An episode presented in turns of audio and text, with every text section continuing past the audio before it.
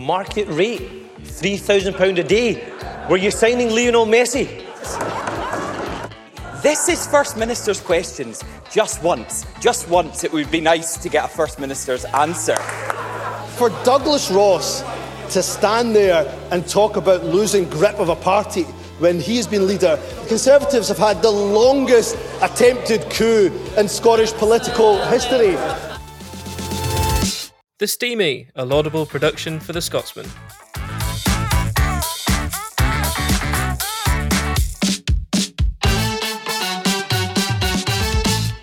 Hello and welcome to the Steamie, the Scotsman's Politics podcast. I'm Alistair Grant, the political editor of The Scotsman, and I'm joined today by Rachel Amery, the Scotsman's political correspondent, to pick over the latest goings on in the busy, occasionally frantic world of Scottish politics. Unfortunately, Conor Matchett, who would usually be doing this introduction and hosting the podcast, is currently away on holiday in sunnier climes. We hope he's having a a great time. I hope that sounds genuine.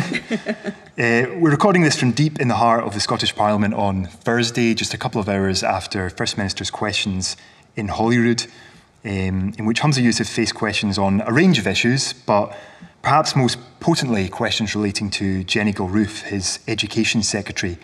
Now, the Scottish Conservatives have accused Jenny Gilruth of breaking the ministerial code when she was Transport Minister. Uh, the row centres in her decision to delay proposed rail electrification work, which would have caused eight days of disruption across Fife and central Scotland from Boxing Day last year. Now, Miss Gilruth is a MSP for Mid Fife and Glenrothes, so the allegation is that she gave preferential treatment to her constituents, essentially. Now, it's worth saying that news of this decision was originally reported in the Scotsman by our very own Alistair Dalton uh, a number of months ago, actually, but it's come up again and it's become a lot more political. Uh, Rachel, what did you think of that exchange between Douglas Ross, the Scottish Tory leader, and Humza Yousaf? Yeah, this was in the Chamber at First Minister's questions today. Douglas Ross very keen to see an investigation into Miss Gilruth happening over her alleged breach of the ministerial code. Uh, now, as we are recording this, I don't believe there's been a formal complaint made against Miss Gilruth, but that may change um, by, by, the time this podcast goes out to listeners. Um, but yeah, he Douglas Ross is very keen to see will there be an investigation, very keen to sort of point the blame at her. But Humza Yousaf um, sort of wanting to keep things a bit more calm um, and saying things like, well, you know, would expect transport ministers to act in, in genuine faith of all of all um, the people in Scotland, and also very keen to point out the fact that this wasn't just affecting Miss Gilruth's constituency, which he said was Mid Fife and Glenrothes, saying that it also affected commuters from places like Dundee and and Perth and Aberdeen, all up the east coast. So very keen to sort of push away from Miss Gilruth as much as possible there. Yeah, and I thought it was interesting that he's kind of saying that he will launch an investigation into this, he will look into it, but he's also saying that as far as he's concerned, from what he's seen, she's done nothing wrong. I think he said that it was a correct decision. So he's leaving himself open to people saying, you know, you're prejudging this, essentially. Yes, he said that he had a quick look at what had been reported um, uh, this morning before he came into First Minister's questions.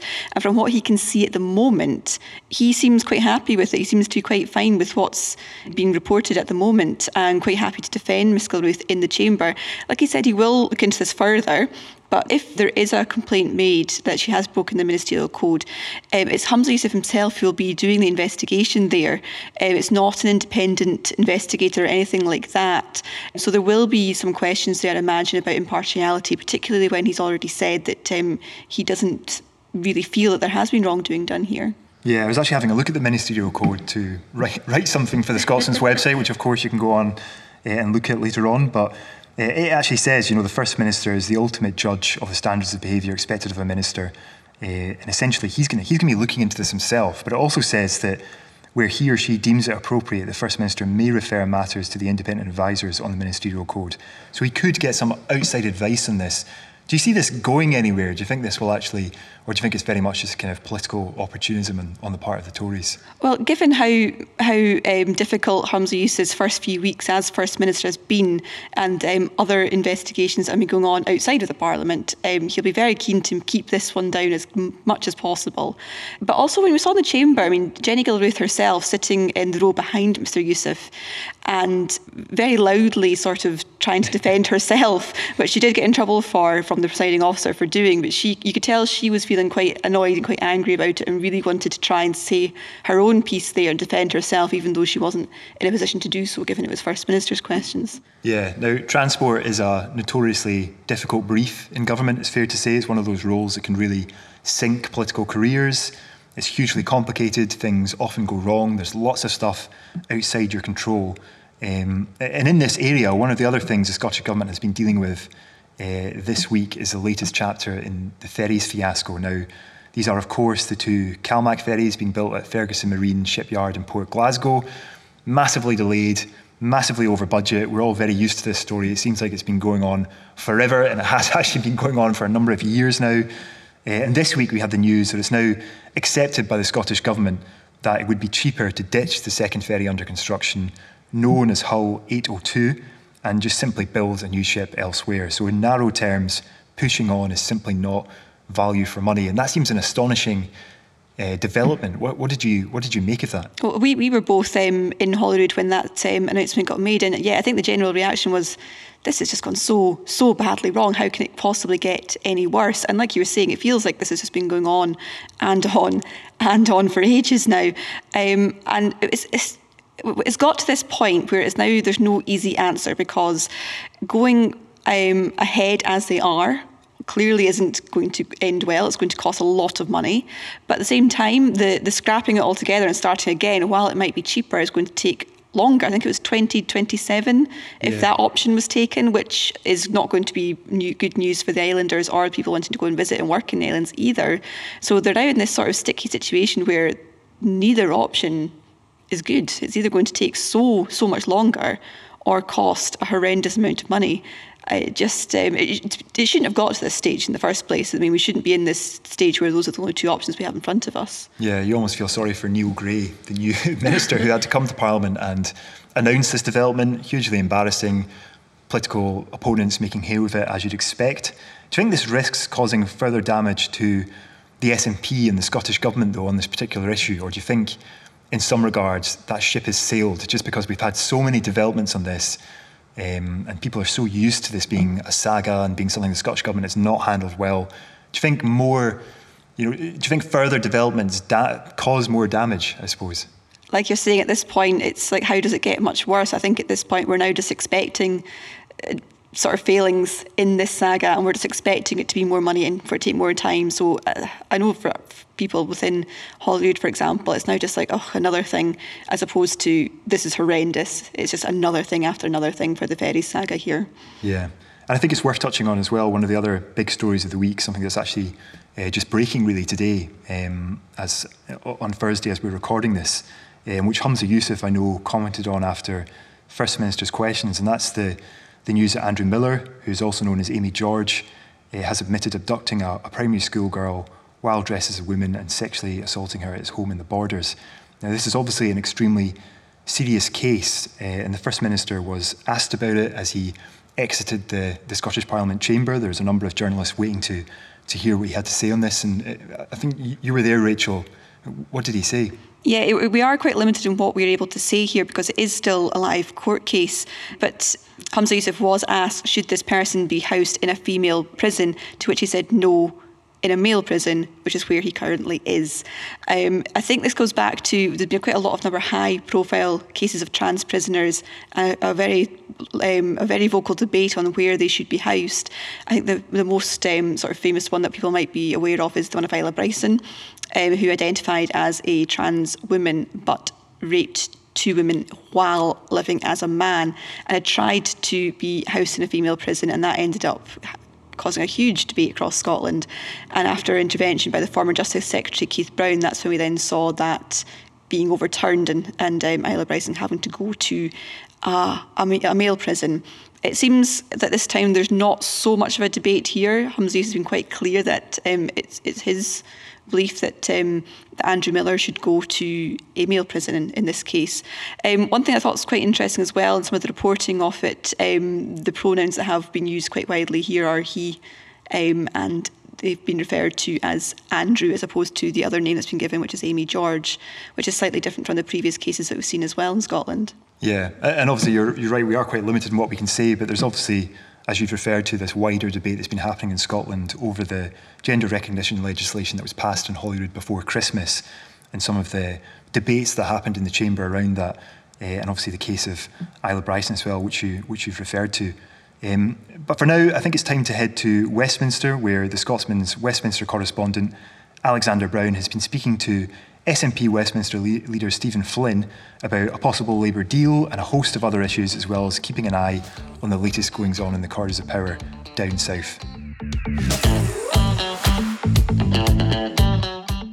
Hello and welcome to the Westminster section podcast. My name is Alexander Brown. I'm the paper's Westminster correspondent, and it's been yet another feral week in Westminster. We'll start with one of our own stories. This week I sat down with the SNP Westminster leader, Stephen Flynn, to speak about the election prospects uh, and what his party hoped would happen after the next general election expected for 2024. The most interesting thing from that was he, said he appeared to hint that a second independence referendum would not be a red line for any kind of agreement with the Labour Party he talked about you know reminding the Labour Party of its of where it stands on certain issues, bringing it over so it was more in line with SNP values and some common sense. He talked about more powers on devolution, but when asked specifically if that was contingent on a deal on independence for a second vote, he said it was high on the priority list, but he did not say it was you know vital. Which I think is so fascinating. That appears to be a softening of stance from the SNP, given one of his colleagues said on, I think, BBC Politics just 24 hours earlier that Labour would have to give an independence referendum if they were going to enjoy any kind of support from the SNP.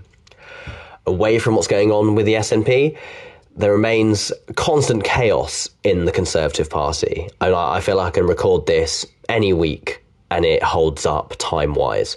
Rishi Sunak is off getting on with what he would probably describe as governing. He's in Japan at the G7, giving speeches and announcing deals. He's got to renegotiate Brexit because car companies face going under because of the terms of how electric vehicles are used. But that's not even his main problem. While he's away, the party can play, and it appears everyone and his dog is jostling for a position to either make themselves the next leader or move the party over. The National Conservative Conference was the platform for most of this, organised by a very, very, very right wing US think tank. This saw people talk about how the left want to are jealous of the Holocaust uh, and want to replace it with Black Lives Matter, so uh, and slavery, so they can weaponize it against the West. This is the sort of of how this country is a Christian values, and only a mother and father can provide a solid home. These are the level of speakers and then also cabinet ministers. You had Suella Braverman setting out her stall, making it clear what she would personally do to take on woke culture and deal with immigration at a time that her own party have its head in its hands, including her cabinet colleagues, over her attempts to deal with immigration. And it seems to be a recurrent thing. There are constantly names in the party still talking about Boris Johnson, the uh, the man of yesteryear, and the belief is, while Rishi Sunak says that his party, there is a narrow window for them to win the next election, the constant jostling by his own MPs suggest otherwise. And speaking to some who are close to Sunak, it seems that they are very, very frustrated at the time when the party seems to be getting on with the job. Others are freelancing, going in for themselves, uh, and ignoring, you know, the typical rules of engagement. For example, Liz Truss, who went to Taiwan, risking an international incident with China because she is, admittedly briefly, a former prime minister. So it's been just crazy, really. There is no end to it. Uh, I've never heard a Downing Street spokesman say so often that person does not represent the views of the government. That person was speaking on their own terms. You know, there is no sound where what ministers do and don't speak at. The party's in a terrible way. Discipline has gone out the window, and it just, you know, it's a great reminder that divided parties do not win elections. So that's your lot for Westminster. I'm going to go and clear my nose because, as you can hear, I'm very ill. I went to America for two weeks and they have no kind of healthcare or vegetables, so I got quite poorly. I'm off to have some broccoli and lemsip. And until next week, thank you for listening.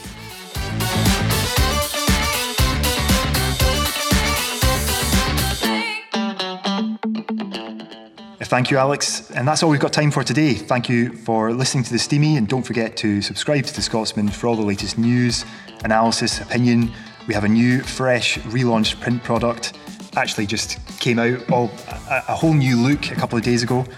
We also have a host of newsletters you can sign up to on scotsman.com. But for now, we'll be back next week with more from Holyrood and beyond.